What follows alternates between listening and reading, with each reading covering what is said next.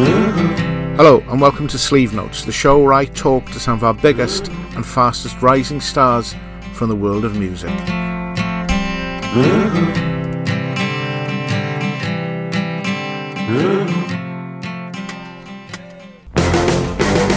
Back then, long time ago, when grass was green.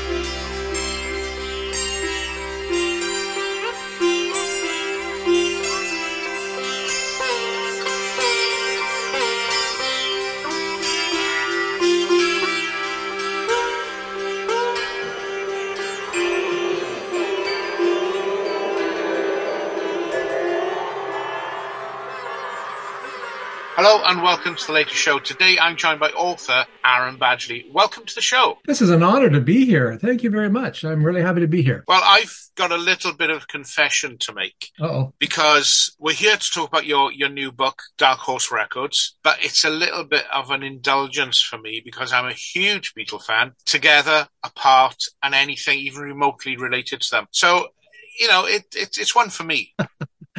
well, that's how I got into Dark Horse Records. I, I, I, when I was about 12 years old, my mother was trying to discourage me from collecting. And she said, uh, she was trying to do reverse psychology. She said, well, you know, if you collect the Beatles, you have to get all the Apple stuff and all the stuff they played on. So I went, okay, challenge accepted. I mean, the one question that has to be asked is, have you done it? No. I wish I would like to say yes, but unfortunately, no. I'm still, well, you know what? Not unfortunately. I love collecting. I love looking. I love going to record fairs. I love talking to people like you who collect and are passionate about music. And, uh, you know, I, I'm having a great time. So no, not yet. I'm working on it. I'm working on it. I think it's everybody's dream, in my mind anyway, to write a book. What made oh. you write one about Dark Horse Records? Well, like you, I'm a big Beatle fan, and I love there's so many great Beatle books and books about George Harrison, but they always tend to skip over a segment of Harrison's life and career, which is from Material World to maybe somewhere in England or even Cloud Nine. And Dark Horse Records was a really important part of Harrison's career, and I felt like it deserved uh, a bit of. And so I was looking around for books about it, and there wasn't one around. So I thought, well, you know what? I may as well just go ahead and write it myself. I, it, it's it's a fascinating period of Harrison's career in terms of he's got this label, he's releasing albums on Apple, and then it's just he toured with Ravi Shankar, and and it's it was so interesting that I just couldn't um, resist it. So and I you know it's and I love doing the research. I, I would get lost in all the old magazines, and it was great. But where'd you start? Uh, apologizing to my wife. No, um,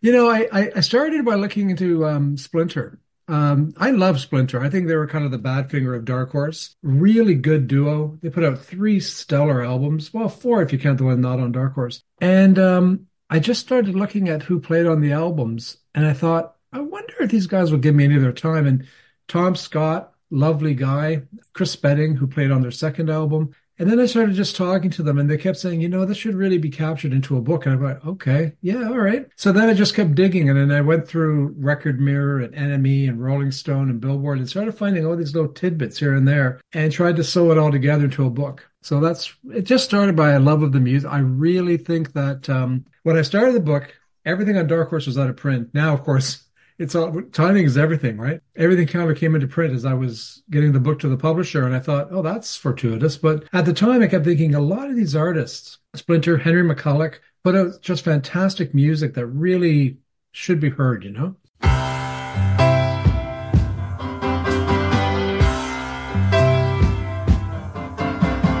Dirty old hole in the side of the road for the man who cleans the streets. Open pub doors where the working class goes at night. Written on walls where the cats never crawl for the glass along the top.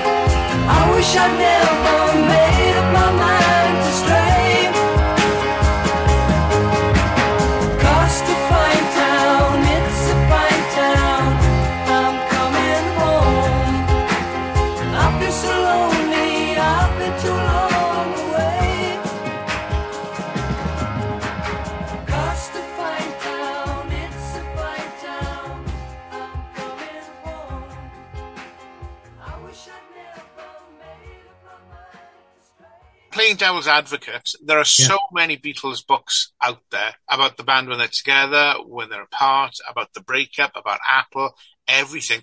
Was there a need? Was there a room for another book? I think there's, yeah, I think there's always room for new books. I just finished Kenneth Womack's book about Mal Evans, for example, which was a, a, a great read. I, you know, could not put that book down. And um, I think if someone can come up with a different angle, and uh, I've read the books on Apple Records and I love them. There's about four or five, and they're so good. I, I always think there's a there's a guy named Bruce Spizer who's out of um, Louisiana, and he he puts out these killer books too.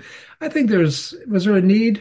I hope so. I mean, I, I, I think that people kind of have had great feedback saying we've been waiting for years to read this. And I remember talking to, I, I was really lucky because I got to talk to members of Jiva and Splinter, Ravi Shankar's orchestra, and they were all kind of like, oh, thanks for remembering us. So this is really neat that you even know who we are. And I just thought, oh no, of course I know who you are. This is great, you know? So I, I, hope there was a need for it. I, I like to think there is. Yeah. One thing that impressed me particularly about the book is there's no sensationalism in there. There's no gossip in there. It draws you in just through the, the human interest and the and the facts that you present and the great amount of people that you got to talk to as well. Yeah, thank you for that, and thank you very much. You, you got great questions, by the way. Um, thank you. I I did that on purpose. In, in fact, I'll tell you, one publisher that I spoke to before the book was published said, "We'll publish this if you can put more in about this and this addiction." And I was, I'm not. That's not what I'm writing about. I'm really writing about uh, George Harrison's George Harrison was a very giving individual. He gave of himself, his time, and I really wanted to focus on the label, the music that was made, and and I don't want to. This, this may sound negative, but why didn't this stuff sell? So I was fascinated by, holy smokes, you know, you look at '74 and John Denver's huge, and you know England Dan and John Ford Coley and Bread. Why didn't Splinter become massive? And I, because in my head, they should have been. So I thank you for that because I didn't want to get into the whole. Uh, I, I, I I consciously stayed away from that, and in fact, talking to all the people I talked to, they were really appreciative of that. Because I remember what Tom Scott said. I suppose you want all the, the stories of debauchery. I said, not really. No, I'm not interested. I, I like to know about the sax solo. I'm listening to what the man said. I know that's not Dark Horse, but let's start there, shall we?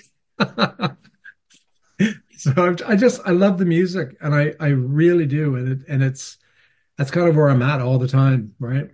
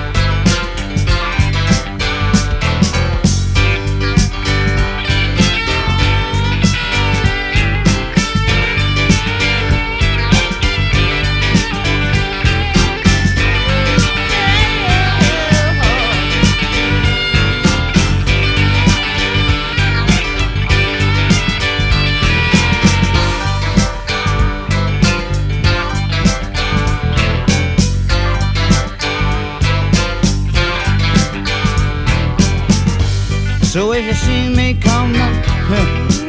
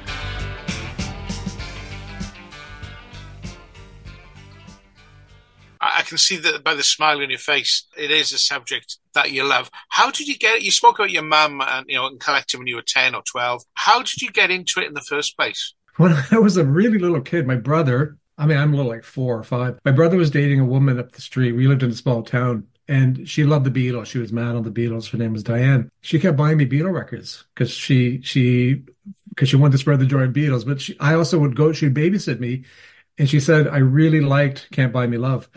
So um, she bought me when I was five, Revolver, and I just you know you get sucked into that music at an early age. It becomes part of your DNA. And then when I was about ten or eleven, the, my brother who was dating Diane would come home from university and he'd bring me an album once a month and he'd say, okay, what we're going to do, bear in mind I'm 10 or 11, we're going to turn off the lights, we're going to put on this album, we're going to listen to it, we're not going to talk, we're going to focus on the music. Ah, that was it. you know, so then when I started, I got my first Beatle book when I was 11 or 12.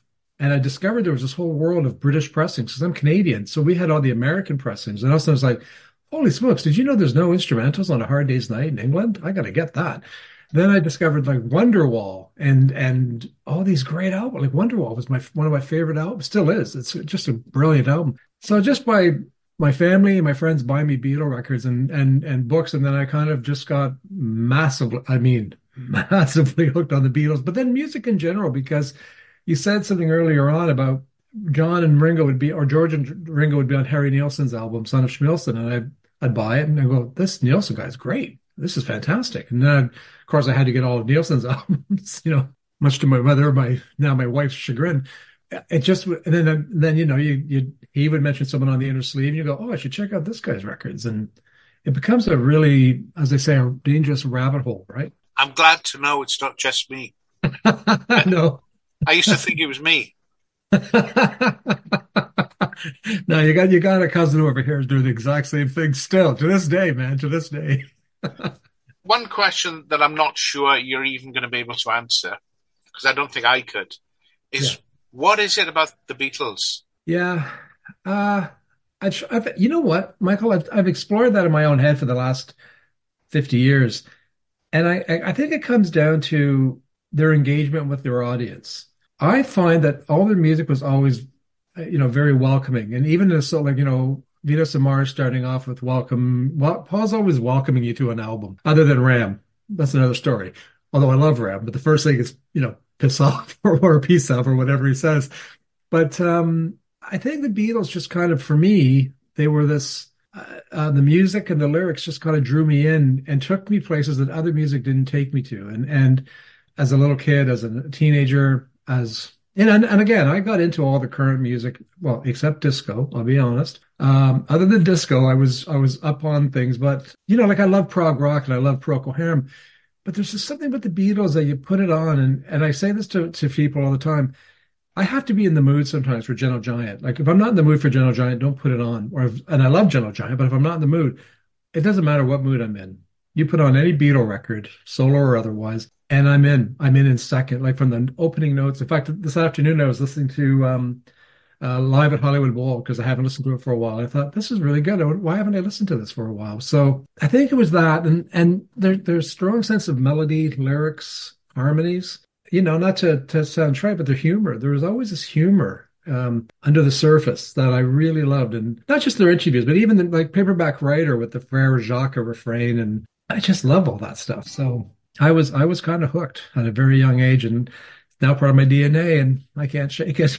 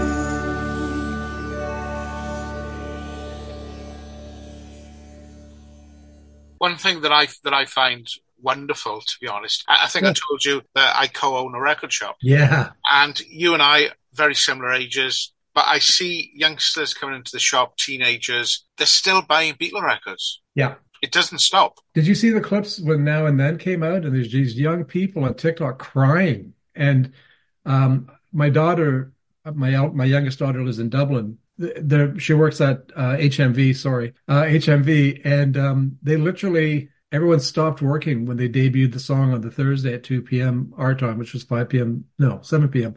And she said people were just crying in the store, like it was just, and they were, young kids, not not you know 59 year old guys like I me i cried too but yeah i think the beatles speak to generations i i, I think that there's there there there's a few like dylan the beatles here anyways bowie for sure but the beatles kind of always bring in the young audiences and and you know you go see paul mccartney live or ringo i just saw ringo last year and I'd say a good half of the audience, and they weren't with their parents, were these young 20, 25 year olds just digging you know, when he's doing boys or digging when he's doing photograph. And and it's heartwarming, really. So they just keep transcend, you know, transcending generation after generation. And as I said, my daughter's 24 and she's a Beatle nut. And she likes again other music. And of course, I have two daughters, one that, eh, Beatles are okay. And one is just absorbed by them. So I, I get what you're saying about the tears when now and then. I, I was okay until I saw the video. Oh yeah.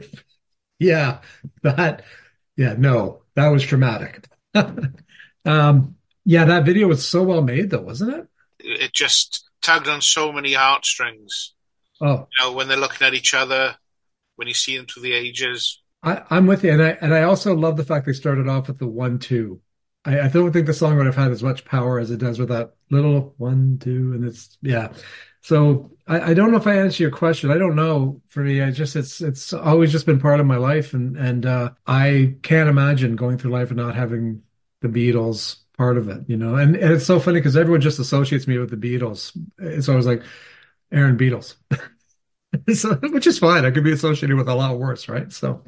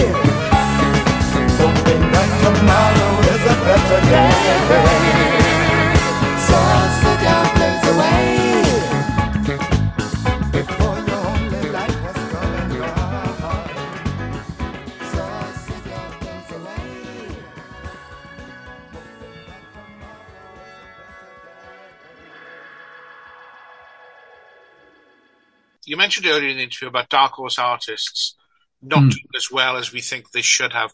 What do you think the reason behind that was? Well, I think, you know, George Harrison was still promoting the records and he wasn't in charge of promotion, but he was he had his hands in it. He was still looking at it from a 1960s model, even his own solo career. If you look at what he was doing in 74, 75, yeah, he toured the Dark Horse album, but 75, he put out the You single. There was print ads. He sent out a promo copies to the stations. He did one interview which he circulated to radio stations, but he didn't promote it the same way other artists were promoting records in 75 on, and on. He catches up in 87 though with Cloud Nine. If you look at the difference between him in 87 and in 76, for example, for 33 and a third, it's it's miles apart. So I don't know that Harrison really fully understood, and he was working with people at A&M Records that okay, let's let's back up a bit. A&M wanted a solo Beatle. So they've thought, okay, we'll take Dark Horse Records, thinking that when George gets out of Apple EMI, he's going to come to A&M. They weren't as devoted to the Dark Horse artists as perhaps they should have been. So I, I think it's in my book where I'm ta- I talked to Derek Green, who was head of he was working for A and M, and he got a, he got assigned Dark Horse. And he said, I remember going to Harrison's house and listening to "I Am Missing You" by Ravi Shankar, and Harrison said this could be a hit. And I'm thinking, how the hell do I promote this? Like it, it, it was that kind of thing where Harrison, on one hand, thinking this is going to be a monster, and on the other hand, someone's going, really, George? Because I don't even know where to begin with this. And certainly by the time that he goes to Warner Brothers and they're releasing records on A&M still, A&M just throw up their hands and, and just say, nope, no, no more. So there was that. And I think that, um, you know, bands like Attitudes, had they toured, if they had just done some tours or some interviews, they didn't do any interviews. And and in his book, David Foster talks about, you know, they were kind of being cocky. They weren't, you know, we don't need to do interviews. Well, yeah, you do, you know, as a matter of fact. And um Jiva certainly was probably the hardest working band on Dark Horse next to Splinter, and they they toured with Fleetwood Mac, but they were caught in the crossfire. Once A and M pulled the plug, that was it. Unfortunately, they got then they signed to Polydor Records for their second and last album. But um, I think that's what it was in a nutshell. And uh, but Harrison believed in this stuff, and he he put in tremendous amounts of money and energy into all the releases up into Dark Horse, and then when he went to Warner Brothers, there was only the three artists that came with him, which was Kenny Burke from the Stairsteps, Splinter, and and the Attitudes album. And second Attitudes even had Ringo drumming on it, which didn't help it get any more attention than it, the first album. And Splinter's third and final album, they didn't like it because Harrison brought in a Nashville producer, a songwriter who wrote them two songs for singles, and they were like, ah, this isn't us. And they were really they hated the cover. When I spoke to both of them, they were just so adamant. they just they're like, "This is." I remember the one guy going, "What? What moron? No, because what genius would put this out as a cover? Not touching that, you know." But um, so it's it. That's what I think. But but I'm going to say this about George too. You know, Gone Troppo, which is a terrific album, and it he didn't promote it. He didn't do interviews. Wake Up My Love kind of came out and it didn't have a video. It didn't have anything. It just kind of came out and disappeared. And not because it wasn't good, but be- because it wasn't noted by radio people. And and you know yourself, Michael, like you're only as big as your last hit. Like if you're not having hits, radio doesn't care. So if Harrison had gone from say from Blow Away on with no hits, they weren't going to play Wake Up My Love, although they should have because it's a terrific song. And then the second single released in America and Europe was uh, I Really Love You, which was so unlike Harrison. It's not funny, but what should have been a hit though. Like it was so unique. But there you go.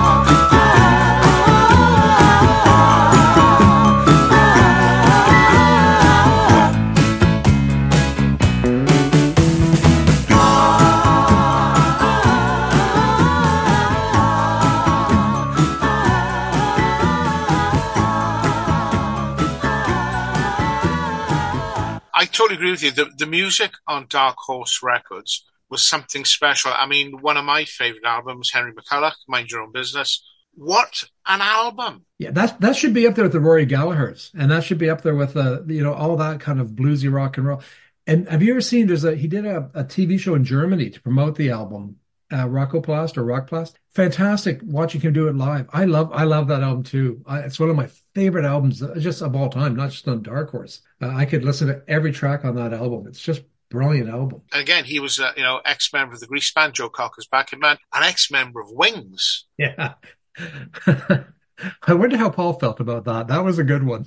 Do you know that's something that's crossed my mind for years? What did he think about George signing an ex band, you know, an ex band member that allegedly held a shotgun at Paul McCartney and Linda McCartney's head while they slept? yeah. Uh, well, uh, an ex-member, a guitarist, who also complained about not being given the freedom that you know. So him and I think in one of the interviews, Henry McCullough says, you know, George and I commiserated about McCartney. Although, to McCartney's credit, I mean, you know the story for My Love when he's doing it in one take, and Henry leans over and goes, "I decided to change the solo." I was like, "Okay." I mean, it was good solo. I can't help but think there was a bit of um, Harrison certainly found humor in signing McCullough, and I'm sure McCartney had a thing or two to say.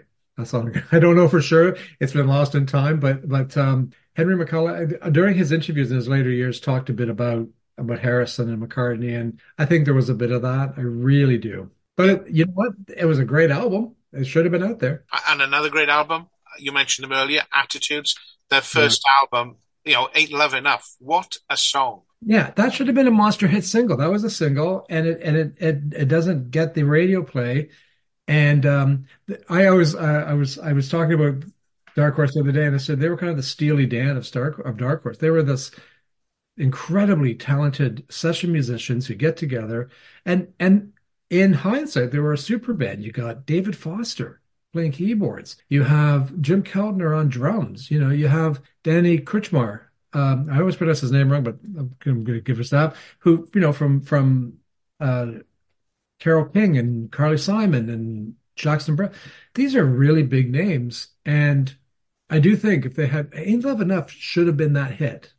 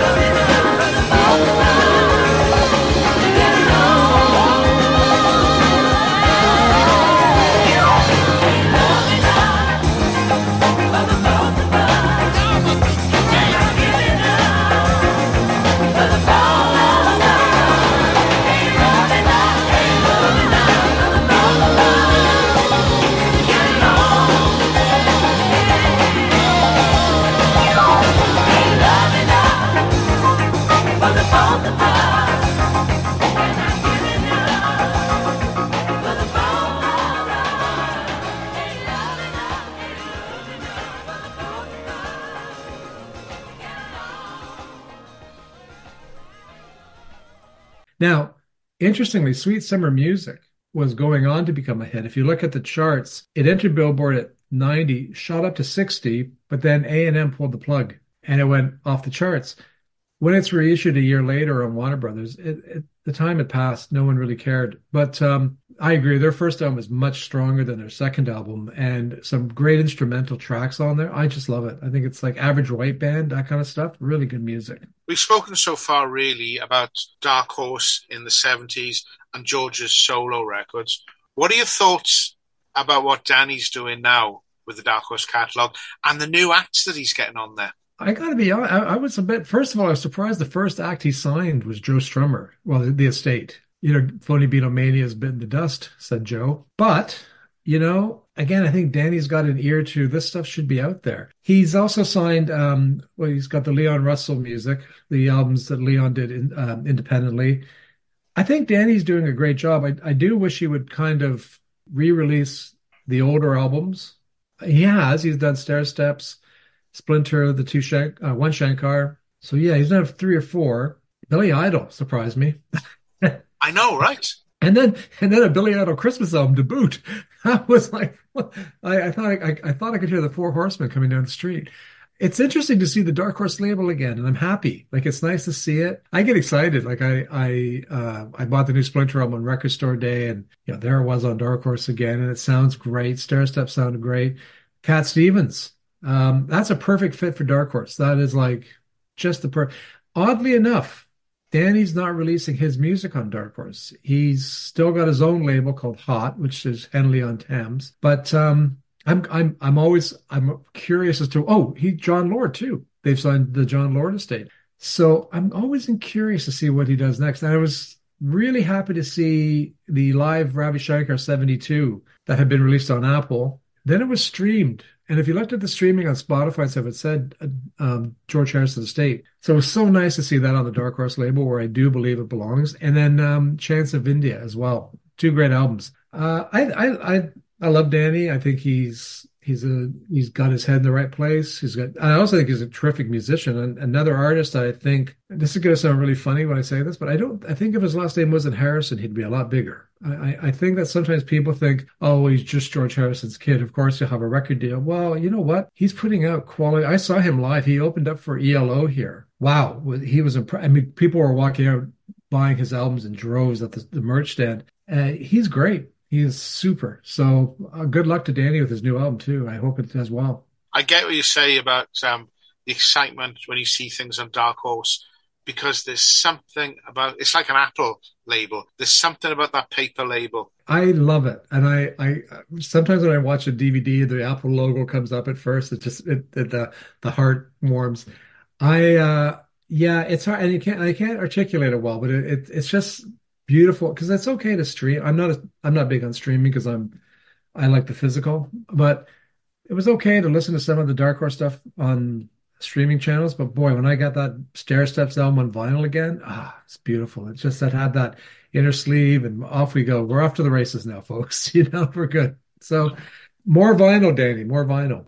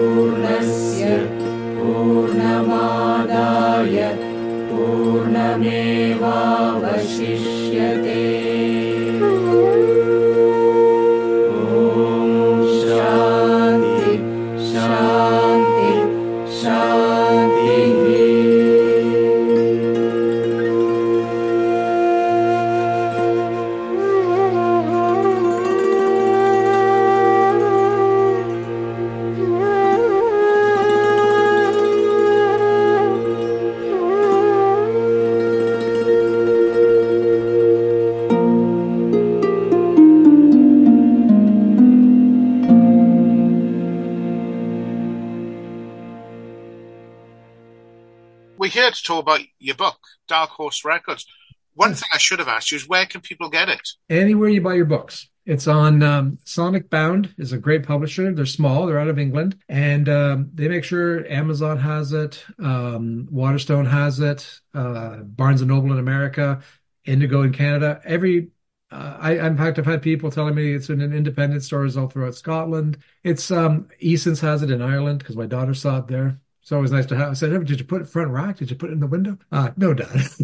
but um, it's it's available wherever you buy books, and it's um, it's and I'm going to be at the Fest for Beatles conference February the 9th the 11th, and I'm going to be autographing books and having them there too. So they're all you can buy it through them too. That you can mail order it. I've signed copies that they can they're selling. So yeah, it's it's it's pretty pretty available. You can get it anywhere where fine books are sold. And what's the feedback been like from the fans? You know, I, I don't want. I mean, I'm. Uh, my mother would be yelling at me right now. I, have had really good feedback. I, am really fortunate. People have actually a number of people have said to me what you said earlier, which is, "I'm so glad you didn't get into the the rumors and the rumor mills, and and you just focused on the records and the music and them all that." But people have really been very kind. I got a lovely email today from a guy saying how much he loved the book and and could I, you know, what's next. And he was just so happy to read something about Harrison that didn't involve All Things Must Pass or Cloud Nine, although I did write about Cloud Nine. But uh, people are people have been extremely kind. I've gotten some good reviews. Um, my publisher's happy with it. I guess Beatlefest they want me there, so I guess it's been good. You know, I, I it's hard for me to. I'm not. I'm, I'm not. Listen, I'm Irish background, so it's hard for me to kind of go, hey, you know, but I think it's been good. It's been received well. I'd love Harrison's camp to read it and um, perhaps offer me a job as their archivist. I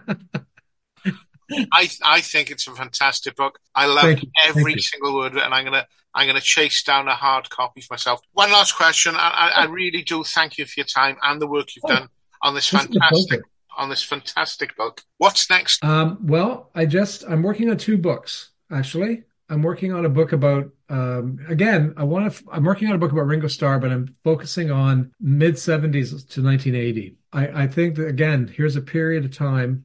Rotogravure, Ringo the Fourth. He had his own Ringo Records label, and I guess you could say I'm a bit obsessed by labels, but. Uh, I'm proud to say I own every record on Ringo Records. That's my one collection that's complete. I want to write about Ringo and and and take it seriously because you know he had his he was acting. He I want to focus on his art, his music, and not not his private life. It's really just looking at his musical career. And the other book I'm working on is a, a Canadian band. They were a prog rock band called Klaatu, and they had the misfortune of being compared to the Beatles, and people thought they were the Beatles. I say misfortune because there was a lot of anger when they when they kind of came out and said, "We're not the Beatles. We're three guys from Toronto." Sorry, and uh, but I'm, I, it's there's no books about Klaatu, and I've been in touch with all three members, and they're very excited about it. So starting in February, I'm going to start, you know, interviewing the band, and I've got access to their archives. So I'm very excited to write the book about Klaatu. I'm a big Klaatu fan. Love their their first three albums are just second to none in, in terms of Canadian music. So that's what I'm working on. Do you know? I think you and I might just be brothers from another mother. What's that? You're a Klaatu fan? Yeah. Oh my gosh. Isn't Hope great? Is not isn't Hope a great it's album? Fantastic. I, I, love I love and again I got into Klaatu because of the rumours that everyone thought they were the Beatles. I did me too. I'm absolutely and I'm gonna start the book off with that. But they put out fine albums, didn't they? Yeah, Sub Rosa Subway. I mean, oh. great. great. I've, they're all here somewhere. I'm in the I'm in the middle of moving everything around. I, I, we're for sure Brothers, I'm doing the same thing. So I, I, I feel your pain. Oh, we got to talk offline sometime because I love Klaatu, and I, I think it's a good, it's an interesting story about you know how they kind of. There's a really one very funny story is that when they're mixing the last track on the album, Little Neutrino, Jagger had the studio booked after them, and he came in early to hear it, and they played the song for him. He looked at the band and just walked out. I love that story. It's like, no comment, just mm, it up, boys.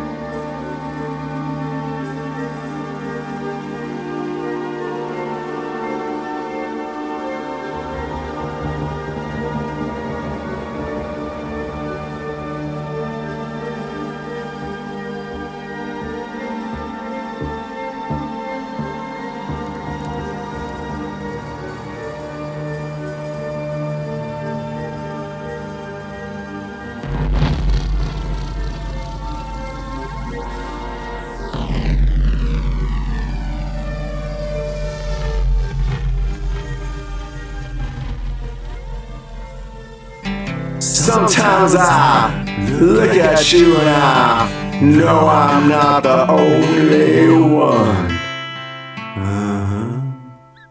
Sleeve Note is brought to you by Tune Media and SoundOnShape.com.